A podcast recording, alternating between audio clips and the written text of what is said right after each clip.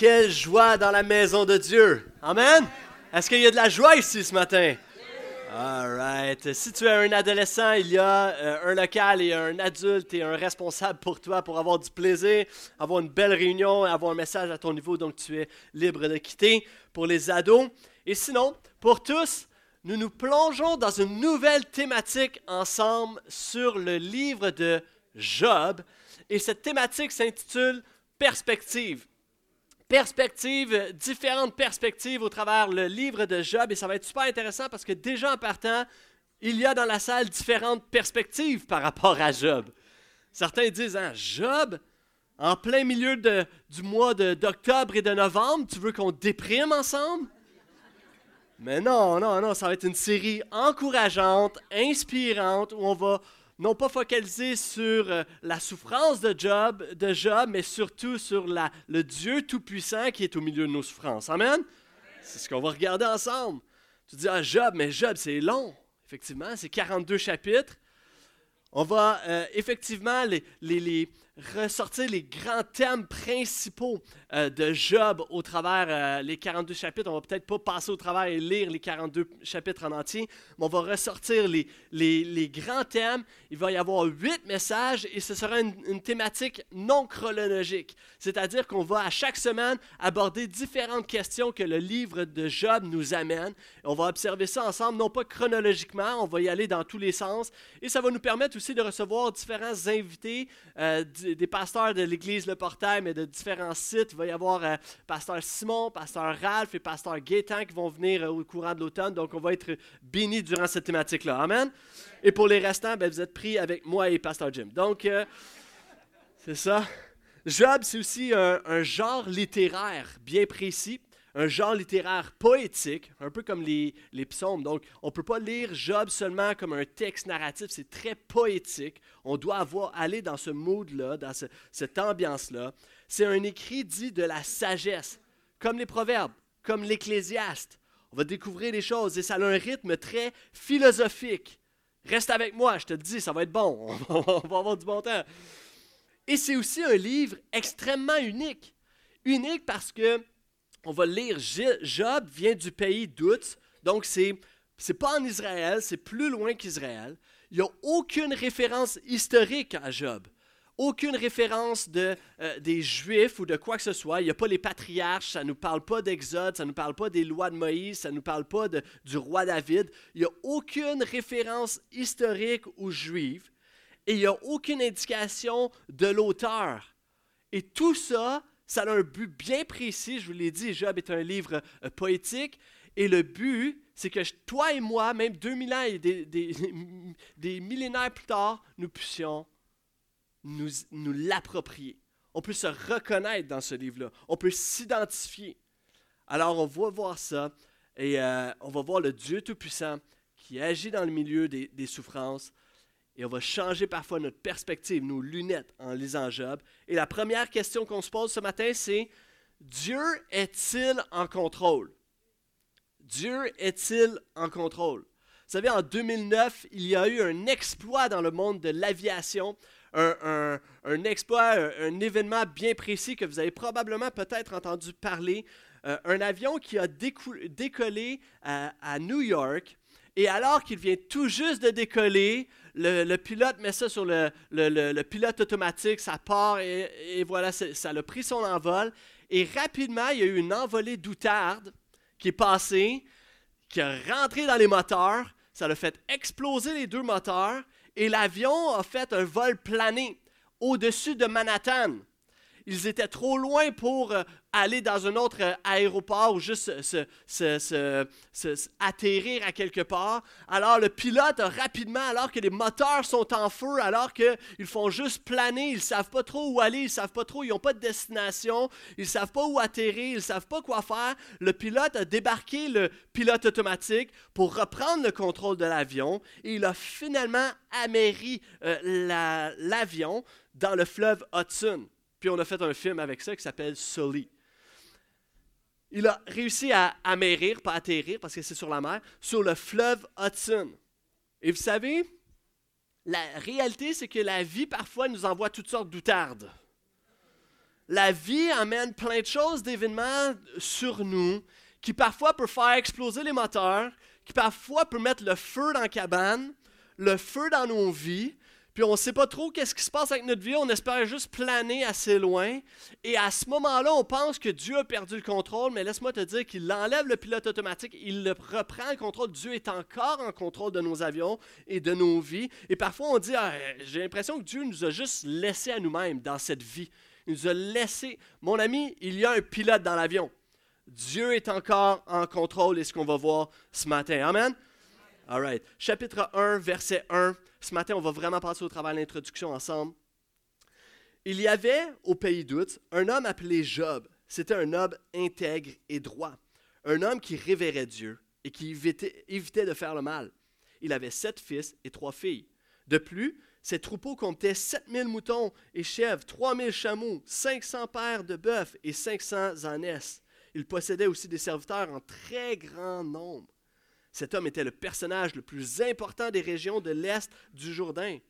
Or, chacun de ses fils recevait à tour de rôle ses frères pour un festin. Ils invitaient leurs trois sœurs à manger et à boire avec eux. Quand ces jours de festin étaient achevés, Job faisait venir ses enfants afin d'accomplir pour eux les rites de purification. Il se, levait, de grand matin et offrait un holocauste pour chacun d'eux car il se disait, peut-être mes fils ont-ils commis quelque faute ou peu importe, ou dit du mal de Dieu dans leur cœur. Job agissait toujours ainsi. On voit Job qui est décrit comme un homme intègre, droit, qui honore Dieu, qui s'éloigne du mal. Il n'y a rien contre lui. Tu peux rien reprocher à Job par la grâce de Dieu, c'est un homme droit. Il ne ment pas, il ne vole pas, il fraude pas, il craint Dieu, donc il a une révérence face à Dieu. C'est un leader spirituel dans sa maison. Il se soucie non pas juste des actions de ses fils et de ses filles, mais de leur cœur. Peut-être ont-ils péché dans leur cœur. Il, il, il, connaît, c'est pas juste des bons chrétiens en apparence. Il sait que tout part du cœur. Il se soucie donc du cœur de ses enfants. C'est un leader spirituel dans sa maison. Il prend soin de ses fils, de ses filles. Il a une famille parfaite. Job, lui, publie des photos de lui avec ses dix enfants aux pommes, puis il fait sans qu'il y ait de chicane, lui. Tu regardes Job sur Instagram, puis tu dis, ah, il a l'air parfait. Et il est, il est intègre. Il est droit. C'est un bon chrétien fidèle et Dieu le bénit. Dieu lui donne un succès. Dieu lui donne la faveur. Parce que quand la main de Dieu est sur toi, rien ne peut t'arriver. Ah ouais? Ah, je dis, hein? Avec ma petite envolée. Ah ouais? Amen. Je dis. Parce qu'on aime ça entendre ça. Parce qu'on aime ça entendre ça. On écoute des messages. On écoute ça, on aime ça avoir ces speeches-là. Que ce soit un pasteur ou Denzel Washington qui le dit. On aimerait ça, on aime ça entendre ça. Que Dieu met sa faveur, que je peux conquérir le monde, que je peux avoir ce que je veux, que je peux faire le succès. On aime ça entendre ça. On aime ça, c'est des belles promesses électorales qui nous sont promis à nous, spirituelles. Hein? On aime ça entendre ça.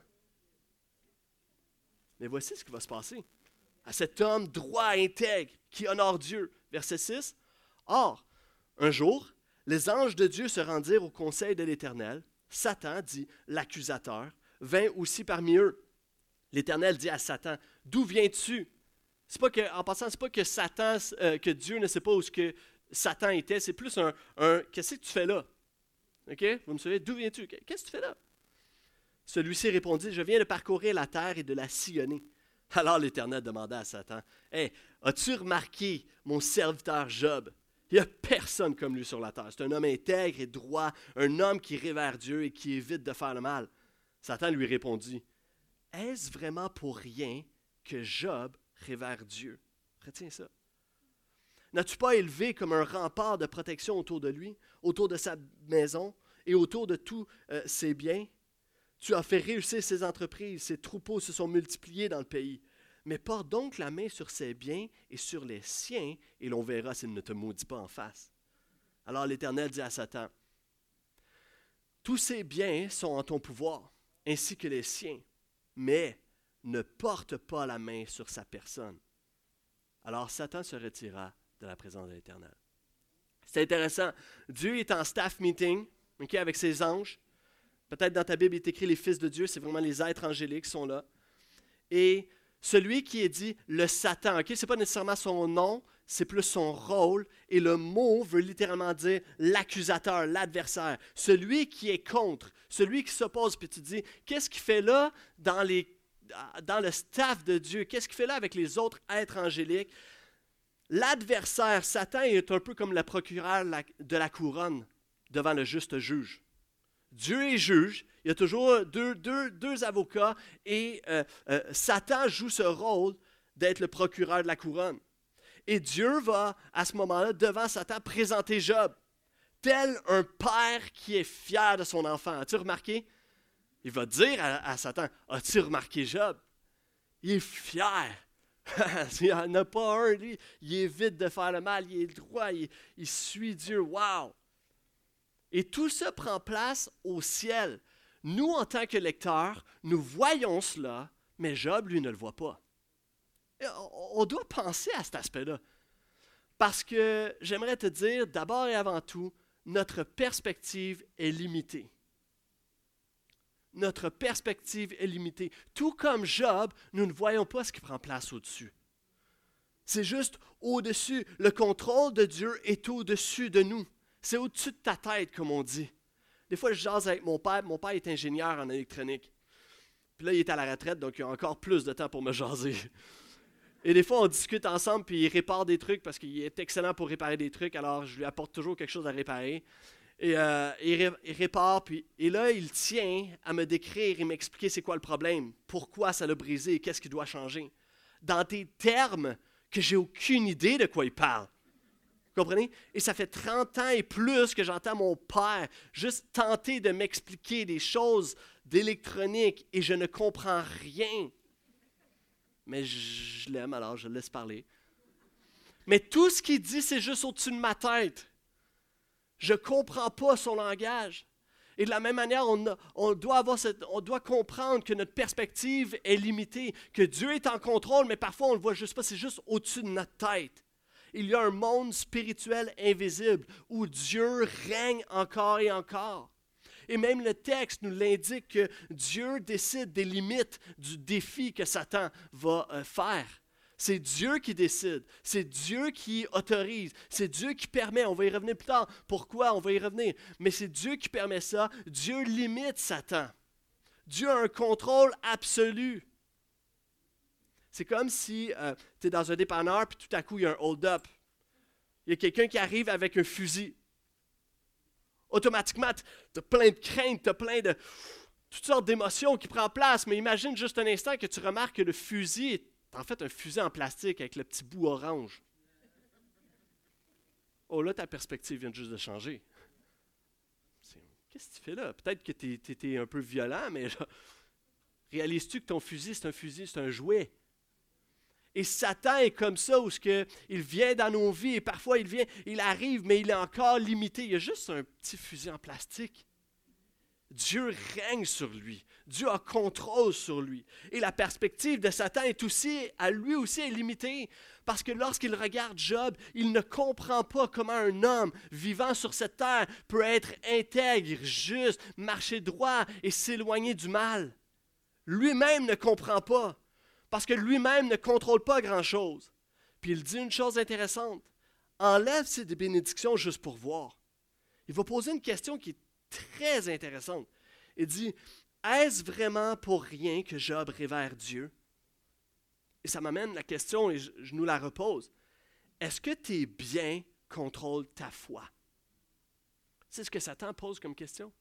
Si tu enlèves tout, est-ce qu'il va continuer? Laisse-moi juste faire une parenthèse, OK? D'abord et avant tout, je veux te dire que Dieu se plaît à bénir. Dieu se plaît à protéger ses serviteurs.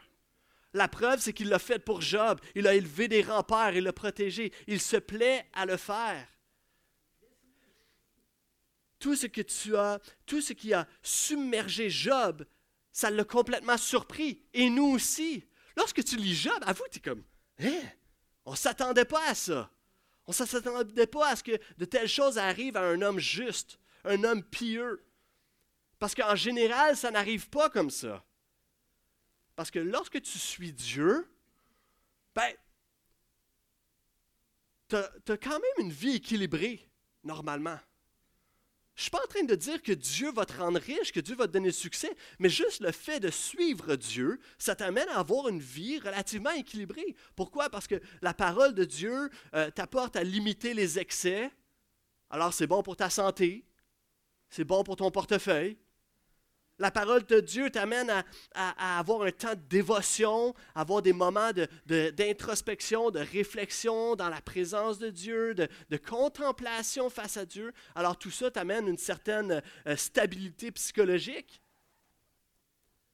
La parole de Dieu t'enseigne le contentement, de te contenter de ce que tu as et d'être reconnaissant pour ce que tu as. Alors ça apporte une stabilité financière.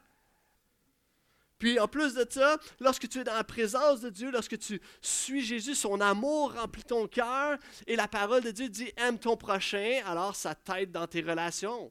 Right? Alors normalement, lorsque tu marches avec Dieu, il y a des bonnes choses qui arrivent autour de toi. Mais le traitement de Job, c'est l'exception, ce n'est pas la règle. Mais c'est l'exception qui confirme la règle.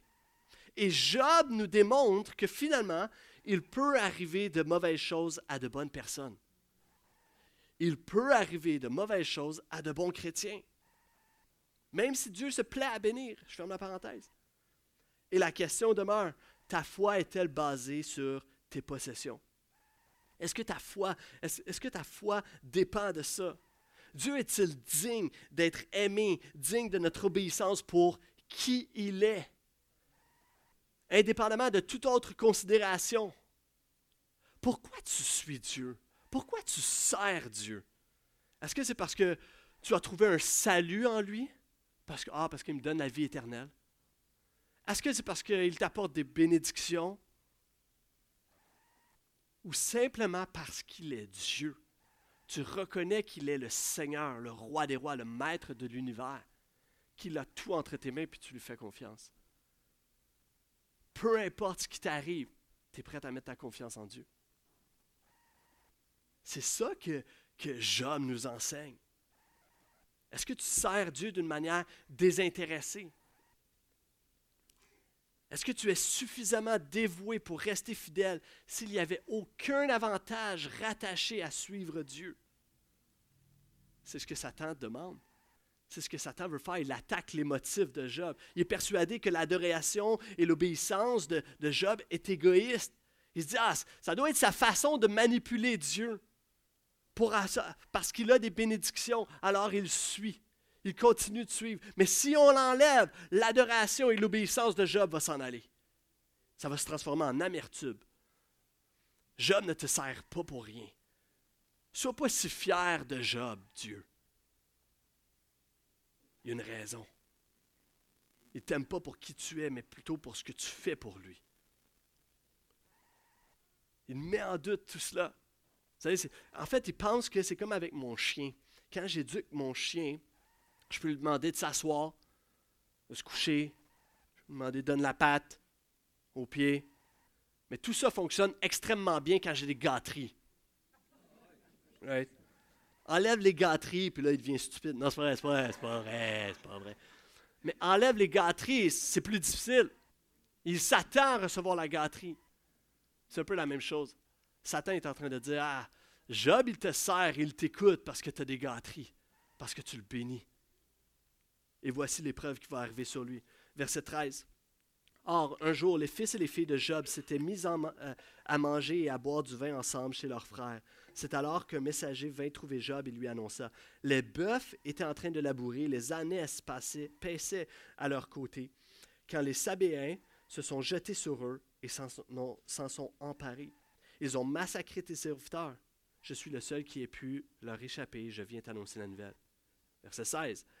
Il n'avait pas fini de parler qu'un autre messager arriva et annonça La foudre est tombée du ciel et elle a foudroyé tes brebis et tes serviteurs. Elle a tout consumé. Je suis le seul qui ait pu y échapper et je viens t'annoncer la nouvelle. Là, c'est une mauvaise journée. Là. Il parlait encore lorsqu'un autre messager arriva et annonça Trois bandes de Chaldéens se sont jetées sur les chameaux et s'en sont emparés. Ils ont massacré ses serviteurs. Je suis le seul qui ait pu leur échapper. Je viens t'annoncer la nouvelle. On voit le, rythme poétique ici. Il parlait encore lorsqu'un autre messager arriva et annonça Tes fils et tes filles étaient en train de manger et de boire du vin ensemble chez leur frère aîné lorsqu'un vent très violent s'est levé du côté du désert. Il s'est rué contre les quatre coins de la maison qui, elle, s'est effondrée sur tes enfants. Ils sont tous morts. Je suis le seul qui ait pu m'échapper je viens t'annoncer la nouvelle. Job perd tout, tout ce qu'il a.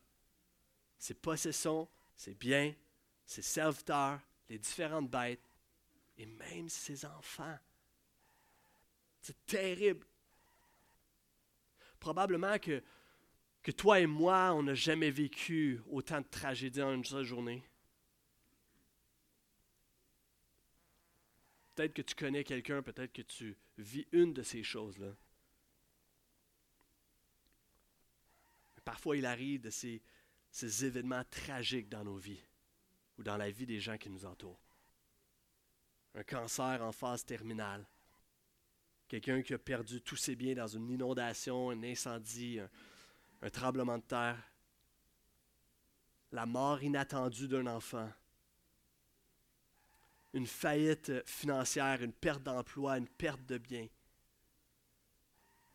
Quelqu'un qui a tout perdu à cause d'une liaison que son conjoint, sa conjointe a eue, une liaison adultère, puis le mariage s'écroule. Ça dévaste toute la famille. Un fils adolescent qui sombre dans la drogue. Une fille qui une fille qui se fait euh, avorter en secret. Toutes sortes de tragédies que l'on peut vivre. Puis à ces moments-là, on se pose la question, Dieu est-il au contrôle de ma vie? Dieu est-il en contrôle de ce qui se passe? Je ne sais pas si tu as remarqué, mais il y a une alternance en plus dans le, dans le récit entre les catastrophes humaines et naturelles. Puis ça frappe des quatre points cardinaux. Ça nous dit les Sabiens, eux, ils viennent du sud. La foudre qui vient probablement du vent de l'ouest. Les Chaldéens qui viennent du nord. Et le vent du désert qui vient de l'est. Et peut-être tu as vécu de ces moments ou que tu connais quelqu'un qui vit ces moments, où il a l'impression qu'il reçoit tout de tous les côtés de sa vie. J'en ai de tous les bords.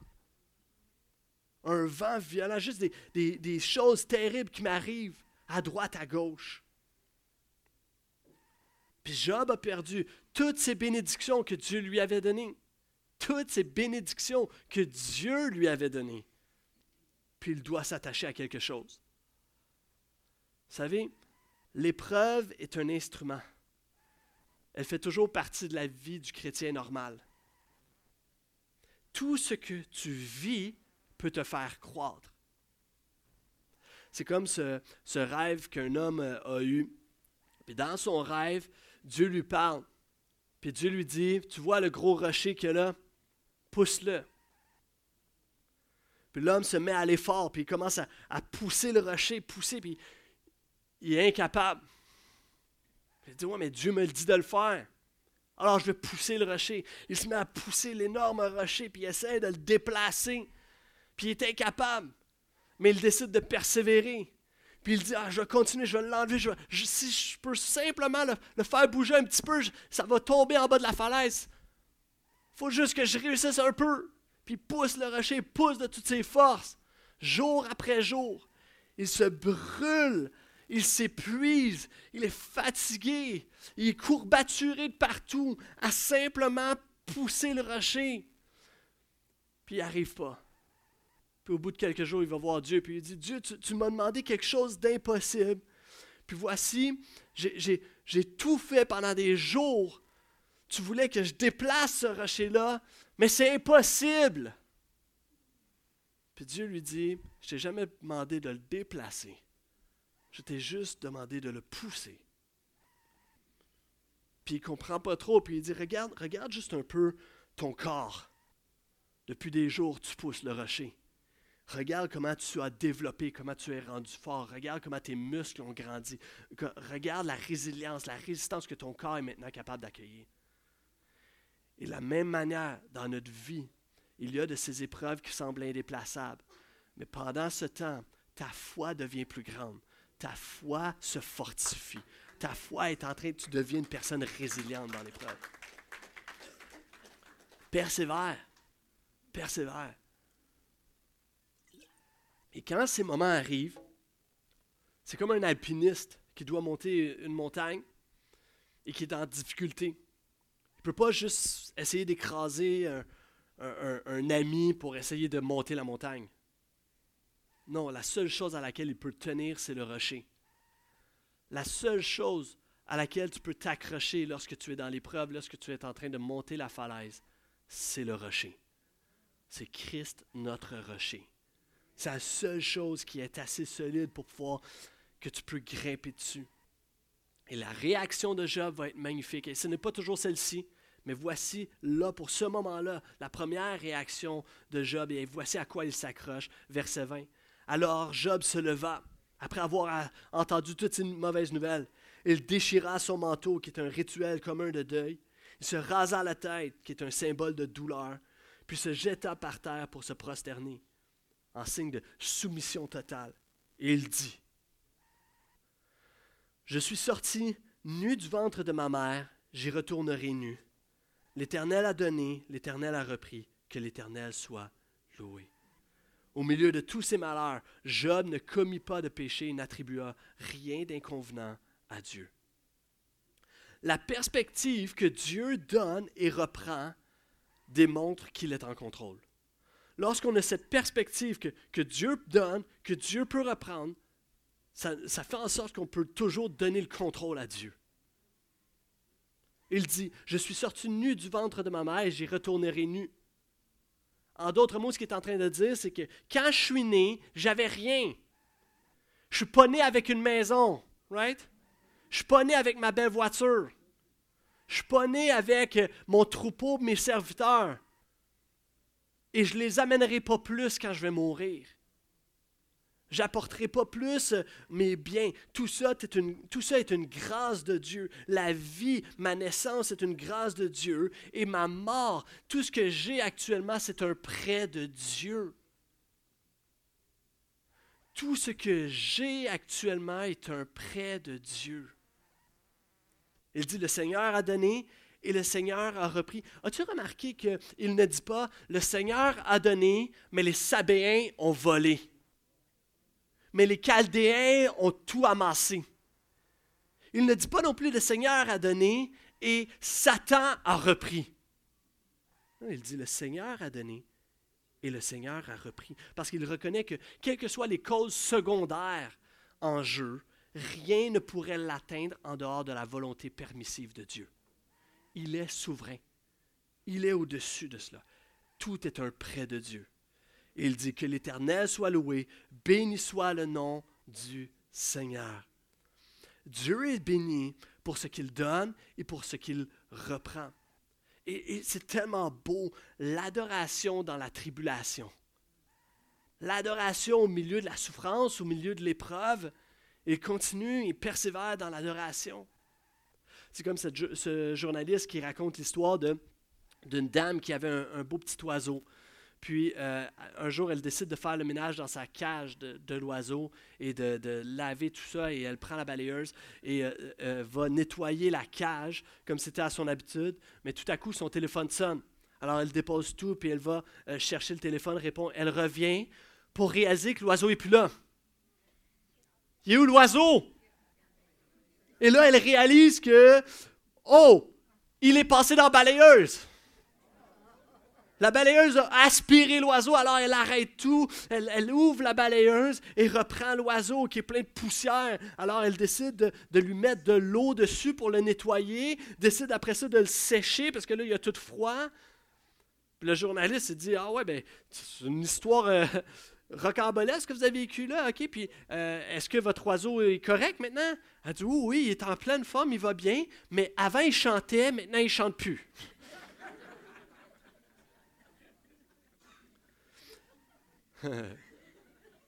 Après avoir vécu tout ce qu'il a vécu, il chante plus. Mon ami, c'est magnifique de voir Job qui, après avoir vécu tout ce qu'il a vécu, persévère et continue de chanter. Adore encore Dieu. Remet sa vie encore. Béni soit le nom du Seigneur. Je prie que tu puisses garder et que nous puissions être des gens qui gardent notre louange, même dans l'épreuve. Amen. Sans que Job le sache, hein, sa perspective est limitée. Sans que Job sache l'implication de Satan dans tout ce qui prend place, il est en train de dire au travers de sa louange, Satan a tort. Il pensait que on pouvait tout m'enlever, puis j'allais tourner mon regard. Satan a tort. Notre perspective est limitée.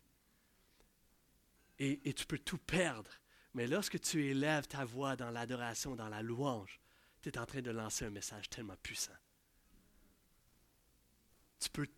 Euh, il y a ce chant qui dit euh, Tu peux prendre tout ce monde, mais donne-moi Jésus. Laisse-moi Jésus. Juste, en autant que j'ai Jésus, on peut tout m'enlever. Amen. Alright, je continue. Chapitre 2, verset 1. Un autre jour, où les anges de Dieu se rendirent au conseil de l'Éternel, le staff, Satan l'accusateur vint aussi parmi eux au conseil de l'Éternel. L'Éternel lui demanda, Qu'est-ce que tu fais là Celui-ci lui répondit, Je viens de parcourir la terre et de la sillonner. Alors l'Éternel reprit, As-tu remarqué mon serviteur Job? Encore une fois, il n'y a personne comme lui sur la terre. Un homme intègre et droit, un homme qui révère Dieu et qui évite de faire le mal. As-tu remarqué que Job, euh, Dieu ne met pas l'accent sur, et même au début, il ne, mettait pas l'accent sur toutes ses possessions, mais plutôt qui il est, son caractère plus qu'autre chose? Hein? Il, regarde là, il est encore là, il persévère. C'est un homme intègre et droit, il persévère toujours dans son intégrité. C'est pour rien c'est pour rien, sans raison, que tu m'as incité à l'accabler. Continue verset 4. Euh, Mais Satan répondit, peau pour peau, tout ce qui est à lui, l'homme y renoncera en, en échange de sa vie. Mais porte donc la main sur son corps, et l'on verra s'il ne te maudit pas en face. L'Éternel dit à Satan, OK, il est en ton pouvoir, mais épargne sa vie. Alors Satan se retira de la présence de l'Éternel et infligea à Job une douloureuse maladie de peau qui s'étendit de, la plante des pieds jusqu'au crâne. Job prit un morceau de poterie même pour se gratter. Il resta assis au milieu de la cente. On voit au début qu'il a, il a perdu tous ses biens extérieurs. Satan va aller encore plus loin et dit Ouais, mais atteins-le à l'intérieur. Atteins-le dans sa vie, dans sa santé. Et sa santé, son corps est atteint, il a une maladie. Et si on fait le, le, compte-rendu de tous les versets de Job, on peut déterminer que Job avait probablement atteint de la lèpre, une maladie. On voit qu'il a des plaies douloureuses. Ça recouvrait tout son corps. Il y avait des démangeaisons intolérables. Son apparence était défigurée. On voit ça, chapitre 19, verset 19. Il était en perte d'appétit, une dépression, faisait de l'insomnie. Quand il dormait, il y avait des cauchemars récurrents, chapitre 7, verset 14. Sa peau cassait, des croûtes qui noircissaient et pelaient. Il avait de fortes fièvres, chapitre 30, verset 30. Il avait des pleurs excessifs et des brûleurs, brûlures aux yeux. Il avait une mauvaise haleine. Il avait des douleurs chroniques. Alors on peut s'imaginer tout ça. Et je crois qu'à ce moment-là, il est approprié qu'il s'installe juste dans un tas de cendres. tout est mort. Et on en vient à la question, pourquoi tout cela est permis?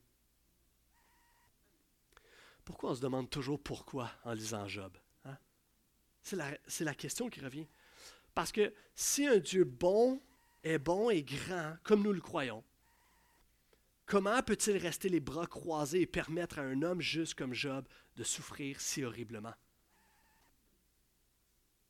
C'est ça la question.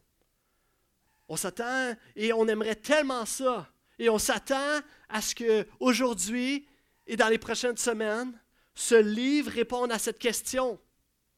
Pourquoi? Mais pas vraiment.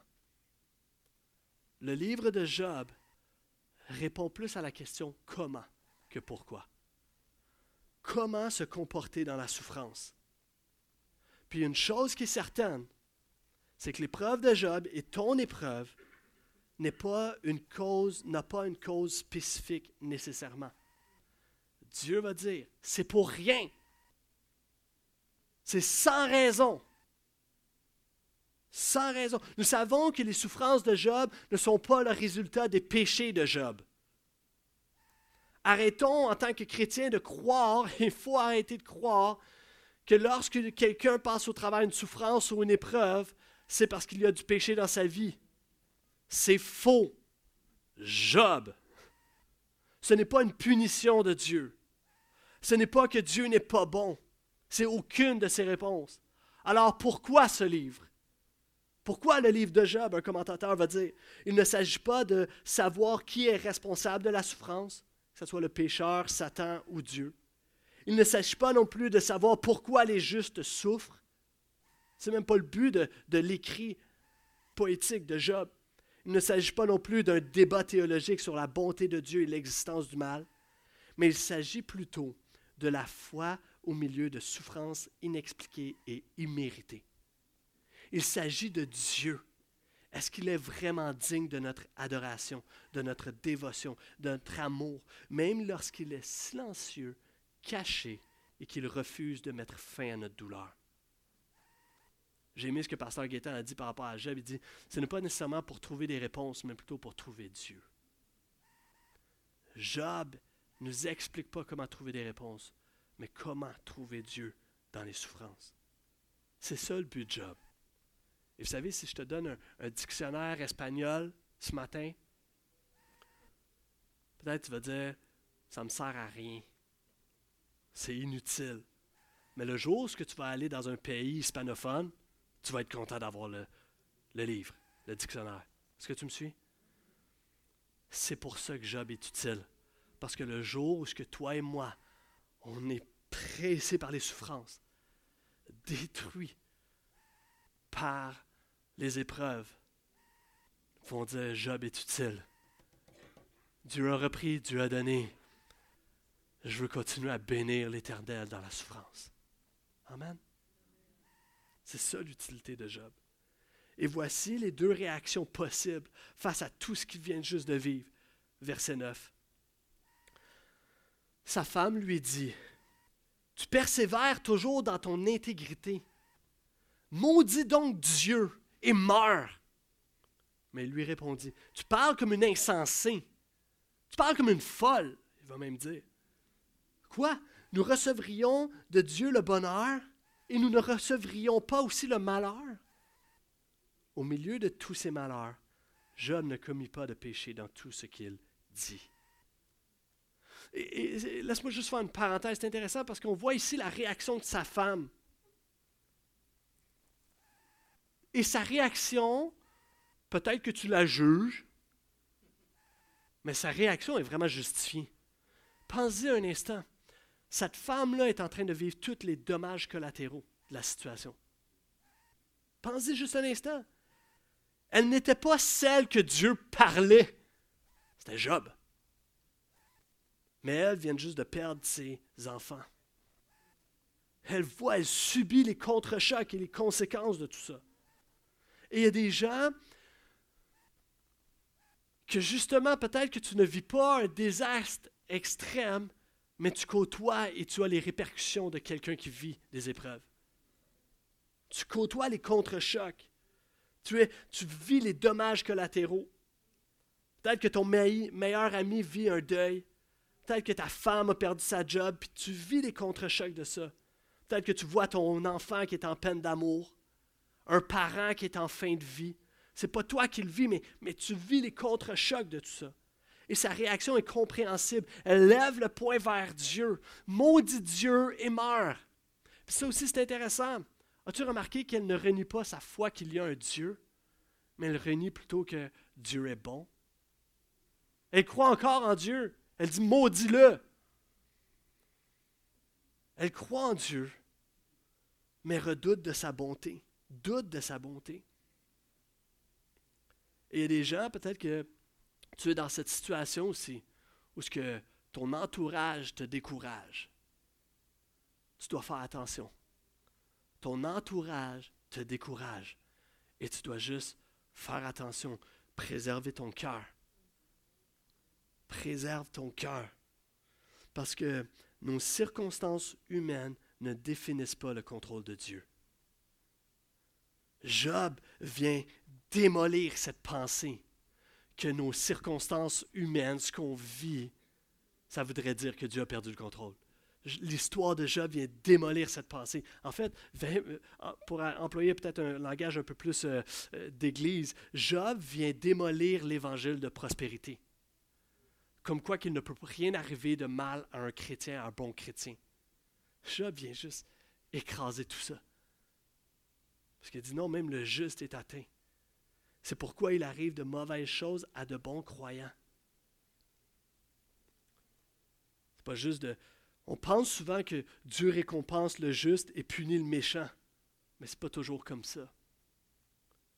Et malgré toutes les circonstances, Dieu est encore au contrôle. J'inviterai les musiciens à venir me rejoindre. On va aller dans la louange dans quelques instants et on va prier les uns pour les autres. Si tu, si tu vis des difficultés, je vais te donner l'opportunité que tu puisses, euh, que des gens puissent prier pour toi. Parce que c'est ça l'Église.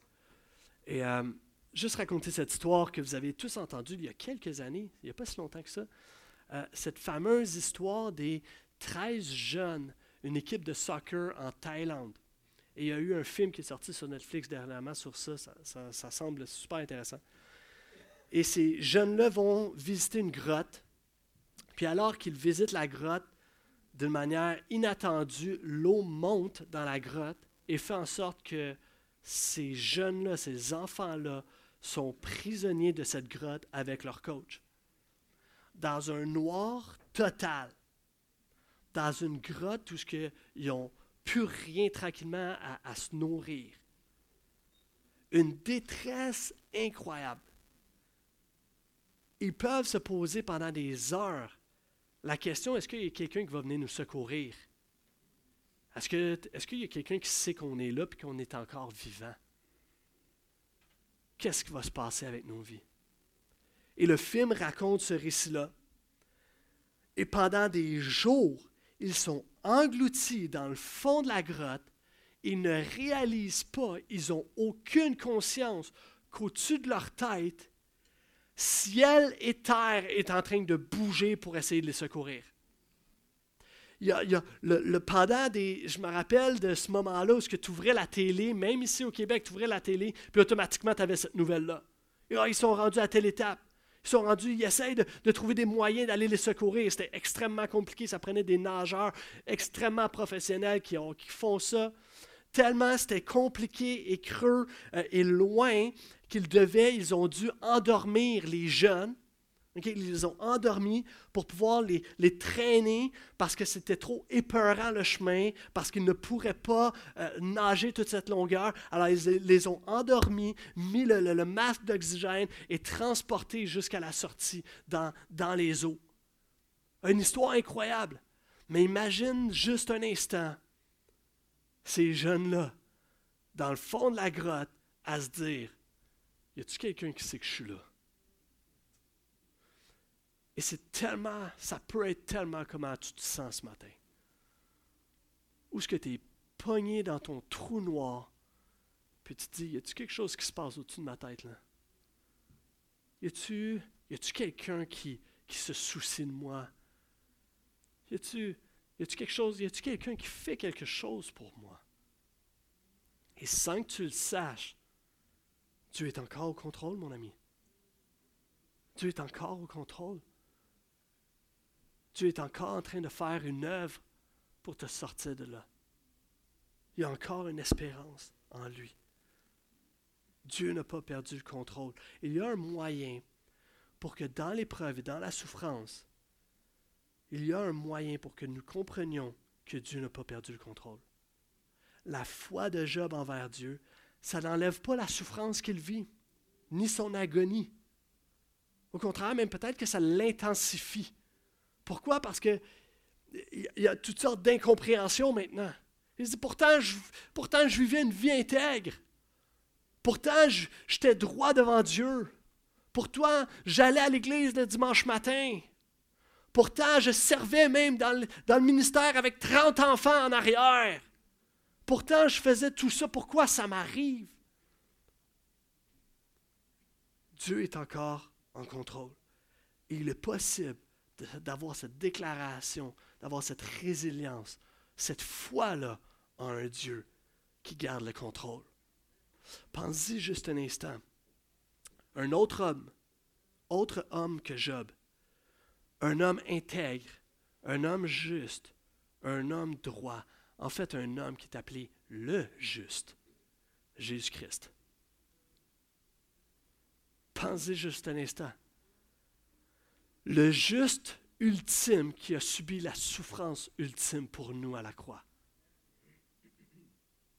Et alors qu'il est à la croix, fils de Dieu, est-ce que Dieu avait perdu le contrôle? Même pas. Même pas encore là. Dieu est au-dessus de toutes choses. Il est souverain. Il est le roi des rois. Il est Seigneur. C'est bien au-dessus de tout ce que nous pouvons vivre. Puis une chose qui est certaine, c'est que nous pouvons s'accrocher à lui dans nos souffrances. Amen. Je vous inviterai à vous lever. Dans quelques instants, on va aller dans la, dans la louange.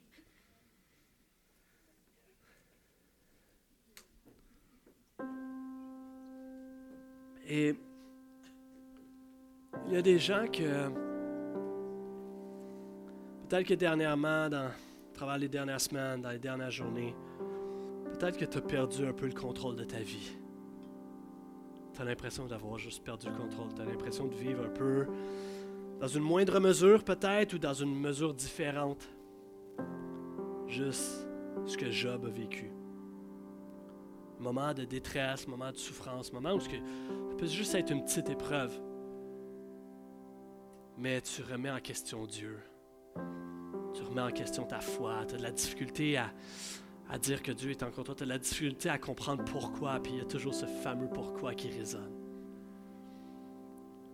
Puis Dieu dit juste, c'est sans raison. Accroche-toi à moi. Non, non, non, ne culpabilise pas, n'aie pas honte, n'aie pas. Juste accroche-toi à moi. Les gens, même tu te dis, j'ai perdu le contrôle, mais j'ai l'impression que Dieu a perdu le contrôle aussi. Parce que tout ça m'arrive, c'est pas normal. Comme Job. Et si ce matin c'est ton cas, parce que tu passes au travail à l'épreuve, c'est tough. Honnêtement, c'est juste tough. OK? Max, c'est juste tough ce que je vis. C'est lourd. On aimerait se prier pour toi. Je veux pas juste faire une belle prière générale en avant, non, littéralement, il y a des gens autour de toi qui aimeraient se prier pour toi. OK? Et n'aie pas honte. Je, sais que ça prend de l'humilité, c'est correct. On est en frères et sœurs, on est une église, on est ensemble, on est authentique, on, on est ensemble. Je vais à juste lever la main instant. Dis, moi, j'aurais besoin de prière si tu vois une main qui se lève autour de toi, OK? Si tu es un chrétien mature, tu, as une foi en Jésus, puis tu as à cœur, Dieu te met à cœur de prier pour un frère et soeur, juste dépose ta main, homme avec homme, femme avec femme, pour éviter les malaises. Mais juste, il peut-être, si tu as besoin de prière, garde ta main de, le bout, puis il y a quelqu'un autour de toi qui va prier pour toi. Aide-les, peut-être tu peux parcourir les gens. Y a des gens qui ont, garde la main levée, on va prier pour toi. C'est ça l'Église, on va prier pour toi. Simplement. Simplement. André, il y a quelqu'un juste derrière toi. Tu peux mettre ta main, tu peux l'accompagner en prière. Yes. Il y a des gens en arrière. Yes. Pasteur Jim, il y a du monde en arrière qui ont la main levée. On veut juste prier pour toi, on veut juste accompagner. Monsieur Cormier, Madame Cormier, il y a, quelqu'un juste en avant, en diagonale de vous, en avant de vous. Yes. Gardez la main levée. Garde la main levée. On veut juste accompagner. On veut être avec toi. On veut prier pour toi. Dans l'épreuve, l'Église est là. Dans la joie, l'Église est là. Allez, prions ensemble. Élevons nos voix. Dans la prière, prions pour des frères, sœurs qui vivent des difficultés. Seigneur, toi tu connais. Toi tu sais. Toi tu es encore en contrôle. Prions pour eux. Accompagne-les, Seigneur, que cette, ce moment, ce dimanche peut être un un moment de réconfort, un baume sur leur souffrance. Sois avec eux, encourage, relève, restaure, Seigneur. Nous prions qu'ils puissent devenir persévérants, persévérants dans la louange. Au milieu de la souffrance, l'Éternel a repris, l'Éternel a donné. Que le nom de l'Éternel soit béni.